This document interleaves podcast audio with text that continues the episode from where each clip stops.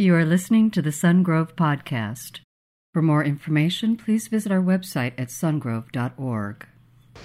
Well, good morning. So glad that you are here today. Uh, my name is Dave Flegg. I'm senior pastor here at Sun Grove Church, and uh, we've got a special treat for you. For the last six weeks, we've talked through this series called Walls Fall Down, and today I want to have you uh, give a welcome to a good friend of mine, uh, the pastor in my life. Uh, I spent uh, a bunch of years down in Southern California at Shepherd Church, where Dudley Rutherford is senior pastor and has been for years and years. Will you please give a loud, a warm, Sun Grove welcome to my pastor, Dudley Rutherford.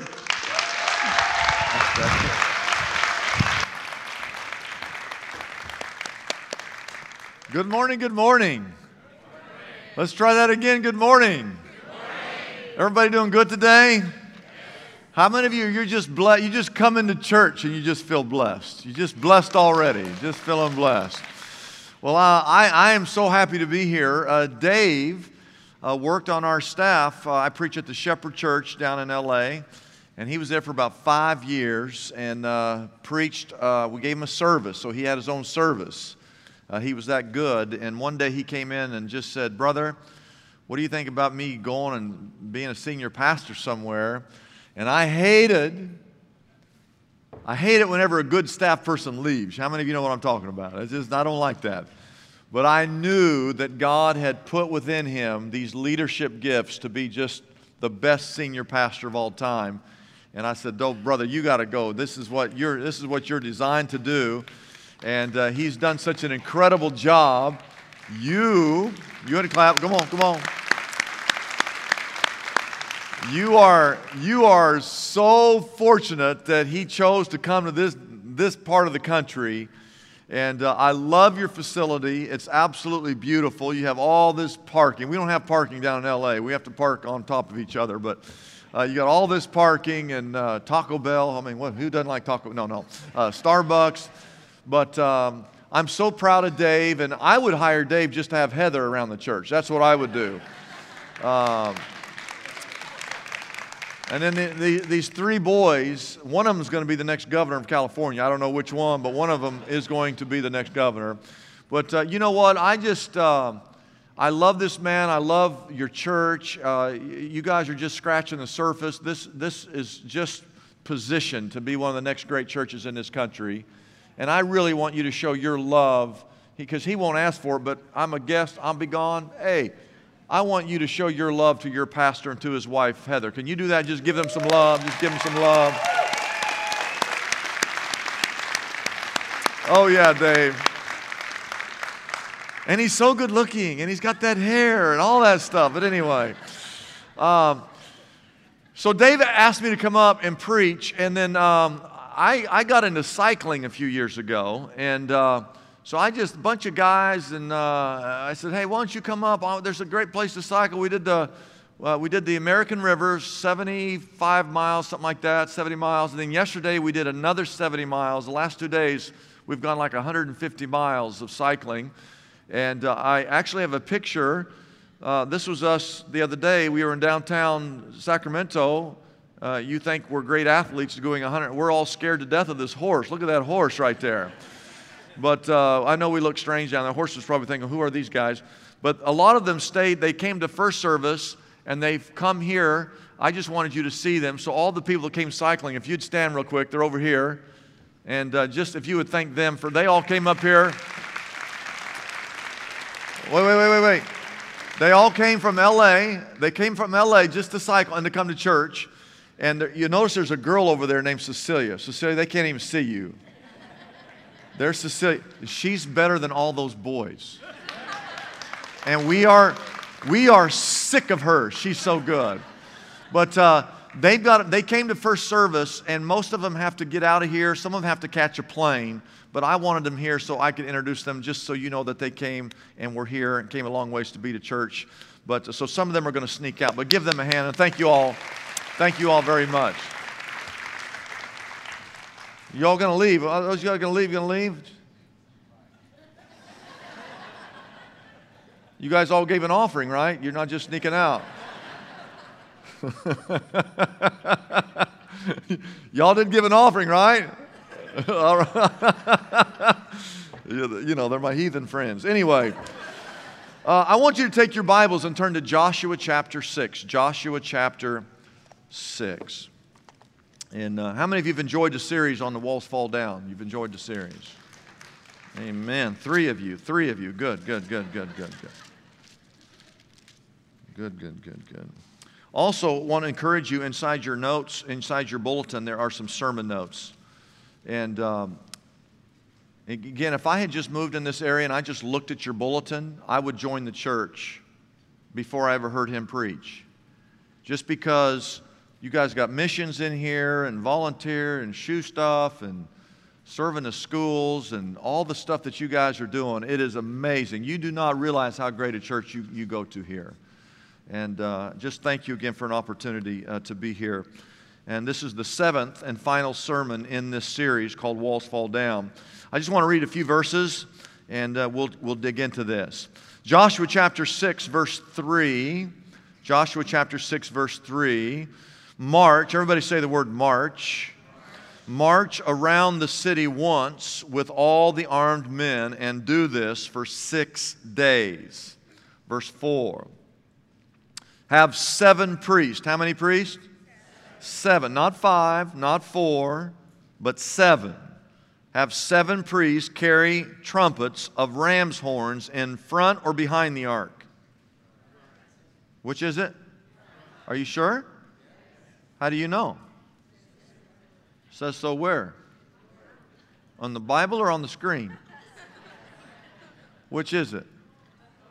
Both. Okay, good answer. Okay. Should always bring your Bible and check up on a preacher. But anyway, have seven priests carry trumpets of ram in front of the ark. On the seventh day, march around the city seven times with the priests blowing their noses or their trumpets. Which is it? Okay, just want to make sure you're with me on here. Okay, because you can play, you can blow your nose. How many of you know you can blow your nose? And, G and God could have said, "Blow your nose. Hold the trumpet. Blow." The Hi there. Okay. Okay. Um, verse five. When you, and these are just the instructions, all right? They haven't done it yet. These are just the instructions. When you hear them sound a long blast on those trumpets, because you know those trumpet players, they play these little notes sometimes, but every once in a while they play this long note. When you hear the long blast on the trumpets, have all the people give a loud shout, and then something will happen. The wall of the city will collapse, and the people will go up, every man straight in. Now go over to verse fifteen and sixteen. So those were the instructions. So now on the seventh day, they got up at daybreak and they marched around the city seven times in the same manner, except that on that day they circled the city seven times. Verse sixteen. The seventh time around, when the priests sounded the trumpet blast, Joshua commanded the people to shout, "For the Lord has given you this city." Now skip all the way down to verse twenty. This is, this is where the magic happened. This is where it's all good. With the trumpets, everybody say trumpets. And I'm going to come back to that in my final point. I want you to remember this, that it was when the trumpets sounded that the people shouted, and at the sound of the trumpet, when the people gave a loud shout, the wall collapsed so that every man charged in, and they took the city to the glory of God. And all God's people said, amen. So uh, quite a while ago, I wrote this book called Walls Fall Down. And uh, there's a little byline in here that says, seven steps from the Battle of Jericho to overcome any challenge. And Dave and I, he kind of... we're preaching through this, and he's let me do the seventh lesson here. But we've already looked at these. The idea was this, that whatever your problem is, you walk around it just one day. The idea was that any problem could go away in seven days. I know that sounds like, like that's not true, but that was the gist of the book, going through this story, that any problem you have can, can be solved in seven days. Doesn't seem possible. But let me show you where we've been thus far. The first lesson, first day, you walk around your problem. Instead of looking at your problem, look at God Because if you're looking at God, your problem immediately shrinks. Oh, it seemed impossible when you're looking at it. But if you get your eyes off your problem and look at God, that problem doesn't seem like that big a deal anymore. The second day, the second lap, uh, is an unconventional plan. God asked them this whole story. This whole story sounds kind of crazy to me. You know, and walk around and yell and blow a trumpet and walk, that's going to come down. But God always asks us to do things that seem unconventional. The question is whether or not you're going to do them or not. The third day, the third lap, was the Ark of the Covenant. That's my favorite sermon probably in the whole series, because this represented God. And when those men were walking around the walls, it was God who said, put the ark, put my presence in the line. Don't you go out and try to solve that problem yourself. Bring me into the equation. That's, that's step three, day three. Day four was surround yourself uh, with a culture of like-minded people. Uh, there were a lot of people that were uh, walking in unison, and when you get a lot of people, just like if all of you got together on the same page, you could, you could get a lot accomplished here in Elk Grove. Can someone say amen to that? And then uh, day five, the discipline of consistency. Just think if they'd quit. Don't quit on lap three. Don't quit on lap four. What if they'd quit after lap five? What if they quit after lap six? They would have never seen the victory. So there's a blessing in being consistent. And last week, Dave preached on the uh, importance of being obedient, because God gave all these plans and they followed them to a T, and those walls came tumbling today down. Now today I want to speak to you on this subject. If you have your notes, the perfect number. The perfect number. Um, and I want you to take your notes and write this down just to begin with. The number seven, write this down if you're taking notes. The number seven is found four hundred fifty-seven times in the Bible. That's a lot. And I'm not really into numerology, but I do know that that number seven stands. You can write these three things down. It stands, number seven is the number of perfection. It's the number of completion. Seven stands for the blessing of God. The word created has seven letters. C R E A T E D. That's seven letters. And the word created is used seven times when you read through the story of creation in the Bible. The story of creation took how many days? It took seven days. In the Bible, God was the one that created seven days in one week. There are seven notes in a musical scale. Every song that has ever been written or sung, every song, every note you heard, it comprised every song of seven notes. Do, re, mi, fa, sol, la, ti. Don't say do, you're just starting over. There's only seven, there's not eight. There's seven notes. Do, re, mi, fa, sol, la, ti. And then you start over, do, re. There's only seven notes on the musical scale. Noah, in Genesis chapter seven, took clean beast into the ark in groups of seven. There were seven days after Noah entered the ark when the Bible says it began to rain. In Leviticus chapter eighteen, Aaron and his sons began their priestly work after they were consecrated for seven days. On the Day of Atonement, in Leviticus chapter sixteen, verse fourteen, the high priest sprinkled the blood on the mercy seat seven times. In the Bible, there are seven feasts established by God in Scripture. The feast of the Passover, the feast of the unleavened bread, the feast of the first fruits, the feast of Pentecost, atonement, trumpets, and tabernacle. There are seven branches on the candlestick inside the holy place, inside the tabernacle. Solomon was seven years in building the temple. Job had seven sons. Naaman the leper dipped in a river seven times to be cleansed of his leprosy. When Jesus was on the cross, he spoke seven times. When the deacons were selected in the early church in Acts chapter six, they chose seven men. When Joseph was in charge of Egypt, there were seven years of plenty and seven years of famine. In the Bible, there's a phrase called the book of life. That phrase, the book of life, life is mentioned seven times in the Word of God. And if you ever read the book of Revelation, there are seven churches and seven seals and seven trumpets and seven spirits and seven candlesticks and seven horns and even seven eyes. Jesus said, if you're going to forgive someone, you should forgive them seventy times seven. Uh, you get the idea that seven is a pretty important number in the Bible. You want me to keep going, or is that enough? In this text, in this story, seven is everywhere. Seven priests, seven trumpets, seven days, seven laps. On the seventh day, seven laps. And that is when God will bring the victory. I wonder if the number seven in this story is just a random number. Or did God use that number for a reason? I believe God did use that number for a reason.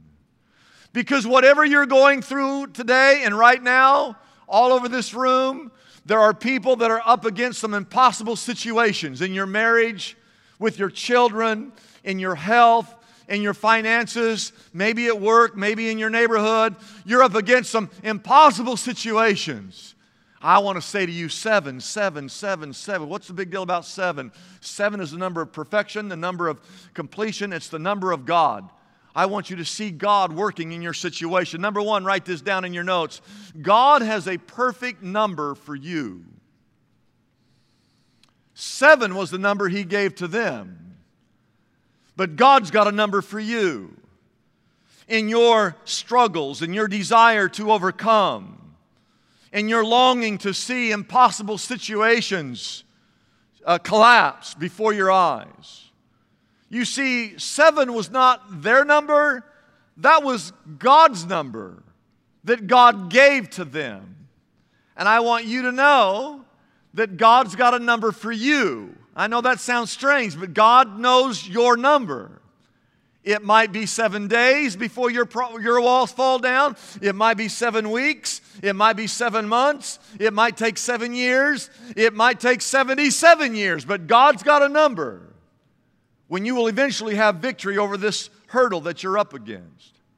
The Bible says in Zechariah chapter four, verse ten, it says that the seven eyes of the Lord. Now, how many of you thought that God only had two eyes? Raise your hand if you thought God only had two eyes. Did you know that God's got seven? Seven. That's what the Bible says. Look, now this is just uh, a figurative, but that says that the seven eyes of the Lord which reigns throughout the entire earth. What does that mean? God's got seven eyes. What does that mean? It means that His vision is perfect. That's what that number means. His vision is complete, that God sees all, that He knows all, that God understands all. And, and, and you need to understand that those seven eyes of God, that they are upon you here today. God is aware of everything going on in your life today. He's aware of your situation. He knows every problem you're facing. He's aware of every heartache, of every struggle, of every sin. God has seven eyes. He sees everything. You ever see your mom's got two eyes in the back of her head? God's got seven. I want to show you this video. And uh, this video is showing you all the airplanes in the world right now. It's like this all day, every day. First thing I look at that, I think, well, how easy a disease can actually spread around the world. That's the first thing I think when I see that. But then I think about, this is that's like a bird's eye view of the, of the planet. You see that? But that's really God's view, except God, God knows more than just the plane. God knows who's sitting in every seat in those planes. God knows the seat number of every person sitting in those planes. God knows the A T M number of every person sitting in those planes. God knows the, the, the color of your eyes, and, and uh, He knows where they're going and where they've come from and what's going on in their life. And I think of the con- people in the control tower directing all those planes around the earth at this very moment. But I think of God, who God in heaven directs all of our steps. Can someone say amen? I want to show you this verse in Exodus chapter thirteen. I love these two verses. Israel had just come out of bondage in Egypt for four hundred years. And uh, finally, Pharaoh let them go, right? And where did they want to go? They wanted to go right into the promised land. Now, if you've been in slavery for four hundred years, you tell me, how quick do you want to get to the promised land? Somebody say quick. You want to get there quick. Notice what the Bible says in Exodus chapter thirteen, verse seventeen. When Pharaoh said, let the people go, God did not, everybody say not. He did not lead them on the road through the Philistine country, uh, which was way shorter. For God said, if they face war, they might change their mind. If I give them the short route, they might go right back to Egypt. And then God says this, the Bible says this in verse eighteen. So God, instead of doing the short route, God led the people around by the desert road. Uh-oh. Well, there's scorpions in the desert. There's snakes in the desert. You're going to get lost in the desert. There's no food in the desert. There's no water in the desert. The people, I know, wanted to get in the promised land as quick as they could, but God said, if I'm taking that short route, first time they have problems, they're going to go right back into Egypt. What I need to do is send them on the long way around that, that, that area. And uh, so he can get done all the things that he needed to get done. You see, we think we know what's best. But God, who knows all, who sees all, He always does what's in our best interest. Write this down. The real problem is our definition of victory. Our definition of victory is different than God's definition of victory. My definition is I want all, all pain to be over. I don't want to struggle. I don't want to hurt. I want the storm to cease. I don't want to hurt any longer. But God's idea of victory might be totally different. I know that when I see Jesus hanging on the cross, because that had to hurt a lot. I mean, Jesus on the cross, not just the physical pain, but, you know, the nails and the, the crown of thorns and the spear in his side and the blood, uh, not just the physical side of the cross, but I think of the spiritual when he took all the sins of all the people upon Jesus himself. No wonder the Bible says that he endured the cross. It was, it was difficult. Jesus, I mean, if he had his choice, I'm not sure he wanted to do all that. He said, but not mine will, but thine will. God had a different plan. The plan included pain, but Jesus was willing to follow God's perfect plan for his life. I think you and I should follow God's plan for our life. Amen? Which leads me to the second point. Not only does God have a perfect number, God has a perfect plan. Don't get caught up in the number. How many days, how many minutes, how many seconds do I have to do I have to continue to struggle? So you you you you got to get a little bigger picture than just how many days. You've got to realize that God has a perfect plan. He's got a plan for you, all right? Everybody say plan. If you have your Bibles, turn over to Psalm one thirty-nine. It's one of my favorite uh, passages in Psalms. Psalm one thirty-nine. We'll, we'll go back to Joshua here in a minute. Verse one says, O Lord. Everybody say, O Lord. Uh, you have searched me. Now, it doesn't say this, but I'm going to add this. With those seven eyeballs of yours. Everybody say seven eyeballs. You didn't know the Lord had seven eyeballs. You've searched me with those seven eyeballs, and you know me. Who knows you? God. See, here's what you think right now. This is, this is almost silly. You think you know the person you're sitting next to. You think you know everything about them. I'm, I got some news for you. You don't know everything about the person sitting next to you. And they don't know everything about you. Now, you might know a lot, but you don't know everything. The only person that knows everything about you and the person sitting next to you, there's only one person who knows everything about you. Guess who that is?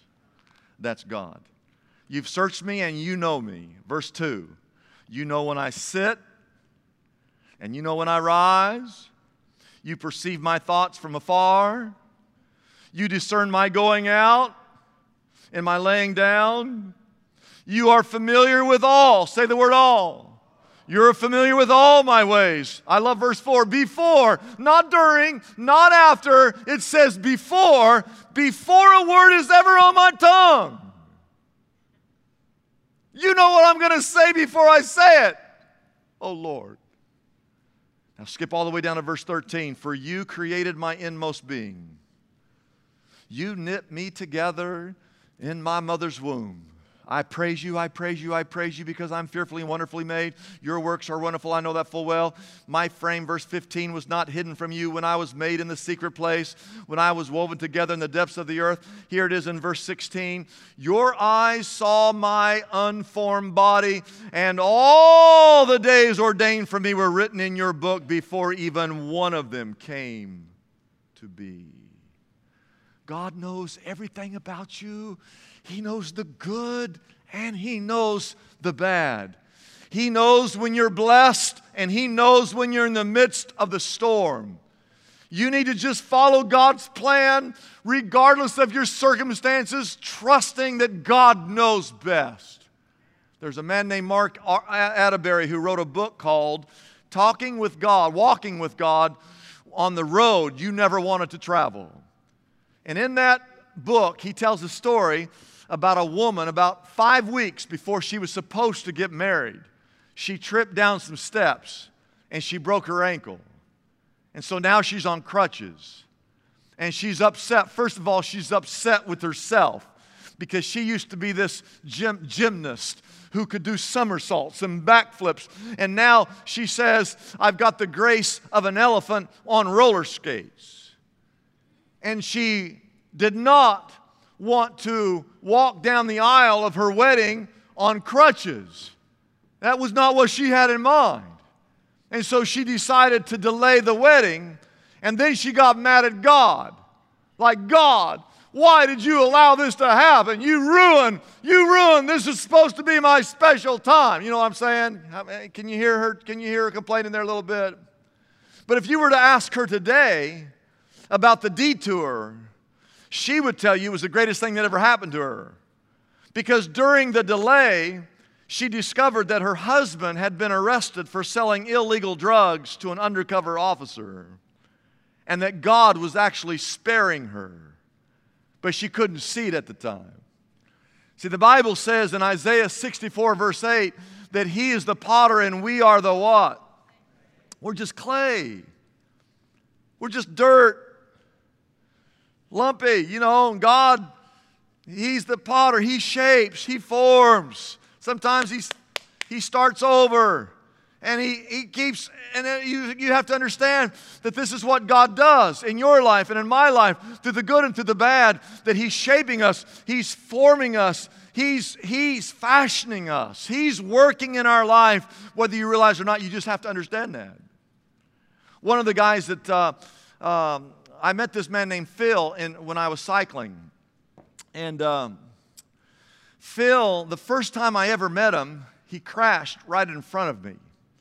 We were on this road, and, and uh, it's a group that goes really fast. They go too fast, a busy street.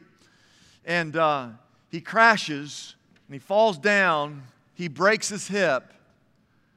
I almost ran over. I don't know how I didn't run over his head, uh, to be honest with you. I'm right there. I see his head. I'm thinking I'm going to run right. And somehow I got, I don't even know how I got around the guy. He falls down. He's in the middle of the street. He's not a Christian.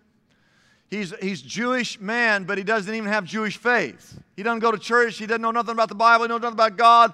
He just calls himself a Jew. And, and um, he crashes. He's in the middle of the street. He's dropping F-bombs, every curse word. You, he's laying there right in front of me, just cursing like a sailor. This is where I met Phil. And um, I stayed with him, called an ambulance. It happened right across the street from a hospital. They literally came and picked him up and took him one hundred yards to the E R department. Uh, the other man who wrecked, there were two guys that wrecked, was actually here today. And the other man over here, his name was Ken, and Ken works in the, he's, in e, he's a doctor in the E R department at the Kaiser Hospital. He's in charge of the emergency room. And so he also messed his arm up, So Phil broke his hip. The doc messed his arm. I go over to the hospital. Everyone else left. I'm the only one with compassion. No, no, no. Um, and uh, I was there when Phil's wife came up, and she was like, where's, where's Phil? What happened to his bike? What's this? Everything's okay, ma'am. Everything's fine. Well, what happened was people in my church started to love on Phil. He couldn't figure out why people were being nice to him. No one's ever been nice to his, in his whole life to him. One day we were riding across the valley floor, and he said, you see that house right there? I said, yes. He goes, I used to buy drugs in that house. Looked at him like, what? What? Yeah, I used to buy drugs in that house. We drove another down a couple more blocks. He goes, you see that house right there? I go, yeah. He goes, I used to buy drugs in that house too. We kept riding across the valley. He said, you see that house right there? I go, yeah. He goes, I used to buy drugs in that house. I was, I was thinking, I hope that's not a church member's house. That's what I was thinking. But uh, he just lived a really hard life, been addicted to drugs, never been a man of faith. But after he has this wreck, he cannot figure out why the people in my church keep calling him, bringing him food, checking up on him. He can't figure it out. And uh, he eventually gets better. He gets back on his bike. And he and I become really good friends. Thank you. Thank you. I like your hair. Stand up. Let everybody see your hair real quick. Stand up. Look at her hair. Look at that hair. I like everybody's hair, though, okay? You know what I'm saying? Okay, stand up. Okay. Um, so um, what happened was, in this series, Walls Fall Down, at Shepherd, we did a video that went with the life groups. And the video that we did, we wanted a modern story of Walls Fall Down, doing something impossible. So we, we went to the Santa Monica Mountains. I sent an email out to all my cycling friends saying, hey, whoever wants to show up, uh, we're going to film these seven life groups in one day, seven different lessons. And the lesson is going to, our impossible situation is going up to the top of the Santa Monica Mountains. Are you with me on this? And uh, so I sent the email out. Well, guess who shows up? Phil shows up, knows nothing about God. He never even heard of a life group. He wants to be in the video. So um, we filmed seven lessons in one day. We filmed from sunup to sundown. Now, when that was over, he kept asking me, hey, when do I get to see the video? When do I get the video? When's the D V D coming out? When's the video? Every time I saw him, when's the video? What I said, Phil, it takes a while to edit. Trust me, when it comes out, you'll get to see it. And besides, you're in the best scene. He goes, what scene is that? I go, Phil, it's at the very top. It's not Hollywood. My heart is beating out of my chest. I'm crying. I'm screaming pain. I finally get to the top. And right there, he's there. And I put my arm around him. We're just so happy. And I said, they videotaped. You're in the best scene of the whole video. And he goes, well, when do I get to see it? When do I get my video? When's the D V D? I said, you're just going to have to wait. Well, now here, you know what, you know what's coming. A couple months go by. I gave him the book. I gave him the book. I gave him the workbook. I gave him the D V D, knowing he's never read the Bible in his whole life. I give that to him knowing that he's going to watch all the videos. He's going to read the story. He's going to read the Bible for the first time in his life. The next time I see him, Phil says these words to me. He goes, hey, I've never heard of that story before of Joshua and the Battle of Jericho. He goes, that's a pretty cool story. Yeah, because he's in the video. He thinks it's cool, right? But how many of you know that God is working in his life? You can just see him. You can just see God working in his life. I want you to jump forward a couple of months. There's a man named uh, Frank Sontag. He hosts the largest Christian radio program in the world in Los Angeles. And he was going to Israel on a Holy Land trip. And he asked if I would sit in and fill in for him at the radio station. So one night, this couple months go by, I'm in the radio station, and I'm talking, I'm interviewing somebody, and in the middle of my interview, I get this text on my phone. And here's the text. It's from Phil. Here's what the text says. He says, how is it that I'm setting my clock Who sets their clock in their car? I don't know who does that. He goes, how is it that I'm setting my clock on my car radio when I accidentally turn? This is to a Christian. Who does that? Who actually accidentally turns to a Christian radio? How do I, how is it I'm setting my clock on my car radio when I accidentally turn to channel ninety-nine point five and I hear somebody, well, it sounds just like you, and I say to myself, that sounds a lot like Dudley, and sure's heck, and that's the word that he used because he uses a lot of other bad words besides that one. He says, as sure as heck, you're on the radio saying, hi, I'm Dudley. How many of you know that this is not all just an accident? How many of you know that? And take a guess. Take a guess. At the moment that he's accidentally tuning his radio, setting his clock, and he tunes, hits a button and goes to the Christian radio station, that he hears my voice. Take a guess at that very moment who, my, who, who am I interviewing that I know that he stopped and was listening to. Guess who I was interviewing?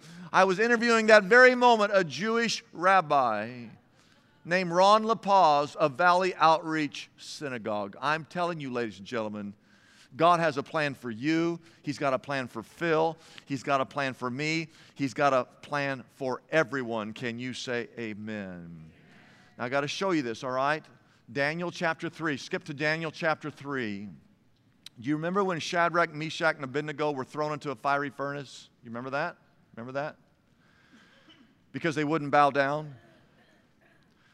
Did you know that the Bible says that the guys in charge said, hey, turn the heat up. To what? Seven times hotter than usual. Do you think that's by accident? This guy says, tune it up seven times greater. Why? My question is, why would they, why would they want to turn the heat up to seven times hotter than normal? Because that was the perfect temperature for God to show up. Do you understand that? So some of you are in the midst of this storm. You're in the midst of a trial. You need to understand that God has a plan for your life. It's not always going to be easy. It's not always going to be a piece of cake. And it might be you crashing your bike and breaking your hip in the middle of a street. It might be where you're accidentally tuning a radio and it just happens to hit a button that says Christian radio. It might be that someone invited you to church here today. It might be in the midst of your storm that something happens and the storm gets tuned up seven times greater. You have seven times more pressure, seven times more pain, seven times more heartache, and you're thinking this can't be possible, but it's in the midst of all that that God is going to show up. Because God has a perfect number, God has a perfect plan. Write this down quickly. Sometimes God will calm that storm. Yes, He will. But sometimes God will calm your fear in the midst of that storm. Because God has a plan. He had a plan for Abraham to be the father of a great nation, despite the fact that Abraham and Sarah were one hundred ninety. God had a plan for Moses despite his speech impediment. God used him to stand before the great Pharaoh and say the words, "Let my people go." God had a plan for David in spite of his weakness and in spite of his sinfulness uh, to write most of the Psalms in the Word of God. God had a plan for Peter despite his foul mouth, his cursing, and his denyings, that one day God would use Peter to stand and preach the first sermon, and some three thousand people were baptized into Christ that day. And God had a plan for Saul, who was persecuting the church, and God saved Saul, turned his name into Paul. Paul ends up writing half of the New Testament and becomes one of the greatest missionaries this world has ever known. And likewise, even in your midst, even in your storm, God has a plan for you. It's a perfect plan. Despite your pain, despite your shortcoming, despite your sin, despite your disbelief, in spite of your doubt, in spite of your inabilities, whether you're living up on the mountain or you're living down in the valley, trust in God's plan. And as I close, here's the third point, because God has a perfect triumph for you. Everybody say the word triumph. Oh, God has a perfect triumph for you. We're going we're gonna be, begin to close, but don't anybody leave me or lose me, because this is the most important part. Okay? The greatest story in this story for me is not just the walls falling down.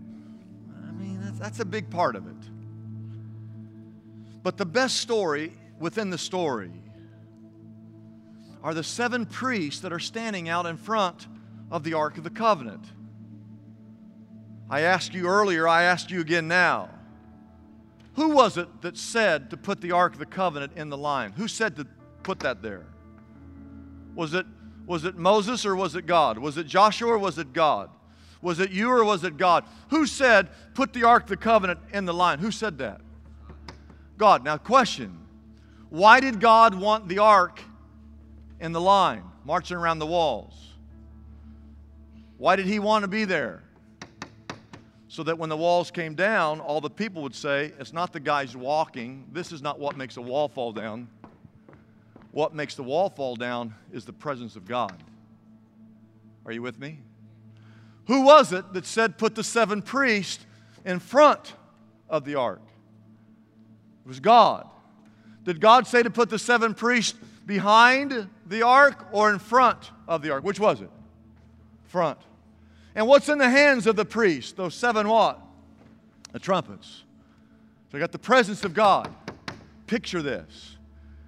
It's the priest with their trumpets. And as they march and as they play, they're announcing the presence of God in this situation. Are you with me?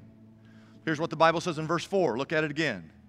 God said, have seven priests carry the trumpets of ram horns in front of the ark. On the seventh day, I want you to march around those walls seven times with the priests blowing those trumpets. So if you were up in Jericho and you thought you had had victory and you looked down, you saw seven times the priests blowing the trumpets announcing the presence of God.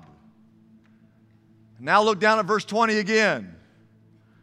The Bible said that when the trumpets sounded, that the people shouted. And it was at the sound of the trumpet that when the people shouted that the wall collapsed and every man went straight in. Oh, listen to me, listen to me. This is all symbolic, just symbolic of another story, of another day, of another battle, of another triumph, where there will be another trumpet that sounds announcing the return of the Lord Jesus Christ. The Bible says, oh, look at this. The Bible says in First Thessalonians chapter four, verse sixteen, for the Lord himself, everybody say himself, it's not going to be a rainbow. Every time you see a rainbow, you go, oh, look at God. God, that's God. Put the rainbow there. Look at God. It's a symbol of God. No. It's not going to be a rainbow. It's not going to be a dove. Remember the dove that came down? The form of the Holy Spirit. It's not going to be a dove. It's not going to be a, a burning bush. It's not going to be Melchizedek. It's not going to be a pillar of fire or a pillar of cloud. The Bible says, but the Lord himself will come down from heaven with a loud command, with the voice of the archangel and the trumpet call of God. And the dead in Christ will do what? We will rise. And after that, verse seventeen says, we who are still alive and are left will be caught up together with them in the clouds to meet the Lord in the air. And so we will be with the Lord forever and ever and ever and ever. Amen. Did my mic go out? Okay, sorry. I want to close with this story, okay? Stay with me. My dad is in his eighties. And he's, he's still kicking. Uh, but he's got Parkinson's. He's got some heart issues. And he has been battling stage four cancer. And um, I kind of been with him, you know, helping him through all that. He's a pre- he's been a preacher his whole life. And he preaches down in Fresno. My brother's a preacher down in Fresno. And my dad now works on his staff. But he's eighty-two, eighty-three, and uh, just been struggling. And uh, at first we had a report from the doctor, you've only got a couple months to live. And my dad calls me one night and he says, son, he goes, I just, I just want to talk to you. And we were talking, and, and uh, he said, he said, you know this verse, I'll put it up on the screen for a second. Uh, By his stripes we're healed. He goes, son, are you familiar with that verse? I said, yes, Dad. He goes, uh, he goes, my whole life I've preached that. I've told people that. I've prayed with people, and they didn't get better. He goes, and now I've got this cancer. Now I'm, I, I don't have long to live. He goes, I just, I don't understand why, if it says by his stripes, by his stripes we're healed, and I'm not healed. He goes, I've been preaching this my whole life. I don't understand. And he goes, son, I just want you to know I've been really studying this. And he goes, uh, I, he goes, I think I have it all figured out. And I said, what's that, Dad? And he goes, well, you know, when it says by his stripes, he's talking about that when Jesus died on a cross, right? That's what that means by his stripes. That's speaking of that moment he was, uh, you know, he was beaten with the cat of nine tails before he went to the cross. He goes, and that, that means that Jesus went to the cross. He goes, he goes, I think, I think what it means, he goes, by his stripes we're healed, that because of what Jesus did on the cross, that one day, because I'm a Christian and because I've put my faith in Jesus, that I, when I do die, I'm going to go to heaven. And that's when I'm going to be completely healed. And my dad was spot on. Because God has a perfect number, God has a perfect plan, but God has a perfect triumph for all of us. And right now, some of you are in the midst of a great storm and you're wondering, when is this all going to end? I don't know the exact day. I know God knows the day. I don't know the exact hour, but I know God knows the hour. But there's coming a time, even if it's when the Lord Jesus Christ returns and you hear those trumpets, you know it's the return of Jesus Christ. You know at that point your struggle and your battle will be over. By his stripes we all are healed. Amen. I want you to stand for just a moment. And uh, here's what we're going to do. I, I just want to pray. We're going to sing a song. It's a little different today.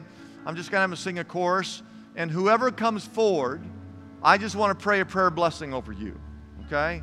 So if you're struggling in your marriage, you've got children who've gone astray, struggling financially. You've got some health issues. Maybe there's, you got a health problem. Maybe it's uh, your next door neighbor's not a Christian and you're just, you can't sleep at night because you know your best friend is lost. Whatever battle you're in, whatever struggle, whatever impossible situation, I want to pray for you that God will give you victory. All right?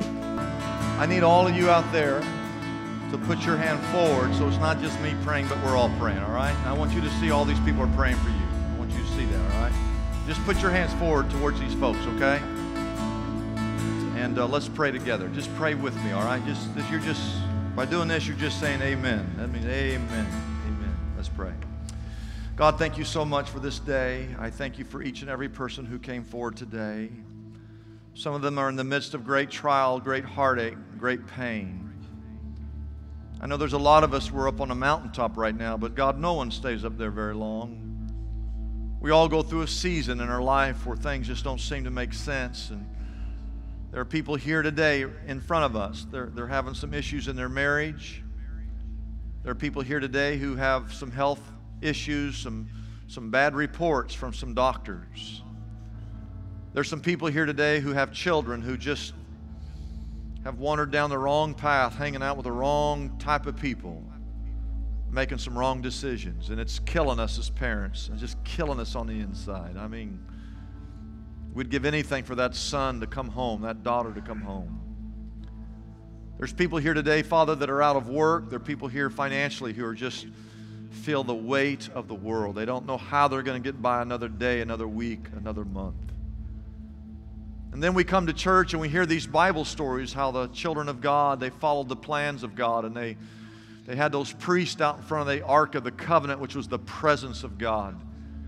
And on that seventh day, the seventh lap, when the trumpet sounded, announcing the presence of God, those walls came tumbling down. And today, God, in a sense, I pray that these who have come, that they would just understand that you have a perfect number, a perfect plan, and a perfect day of triumph for them. Because when you know, when you know that victory is around the corner, when you know that, it helps you get through this struggle. It helps you get through the journey. It helps you get through the pain when you know that there's joy that comes in the morning.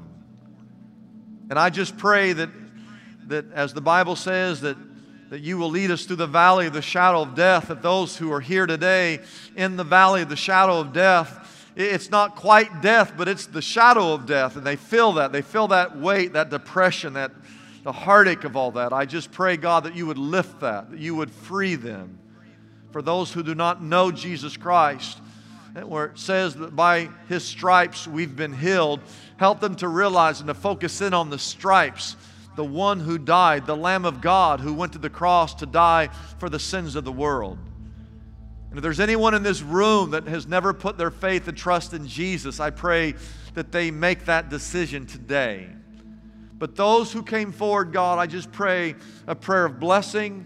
I pray a prayer of victory, a, a, a prayer of a prayer where they understand their definition might be different than yours, but that your plan and your sovereignty is what we really want. We choose that over the desires of our flesh. And so I pray that when they leave here today, they know it just wasn't me that prayed, but they were prayed for by an entire church who's believing and trusting with me this prayer of blessing, this prayer of anointing over their lives. I ask your blessing on the pastor of this church, David, and just give him vision to lead this church. Help him to just see thousands of people coming to know Jesus Christ, this church becoming a true lighthouse here in the south side of Sacramento. And I just ask again, God, that together, that whatever we're up against, that in faith and because of Jesus Christ, that we would see those walls come tumbling down in our life. We pray this in Jesus' name. In Jesus' name, the name above all other names, we pray this prayer.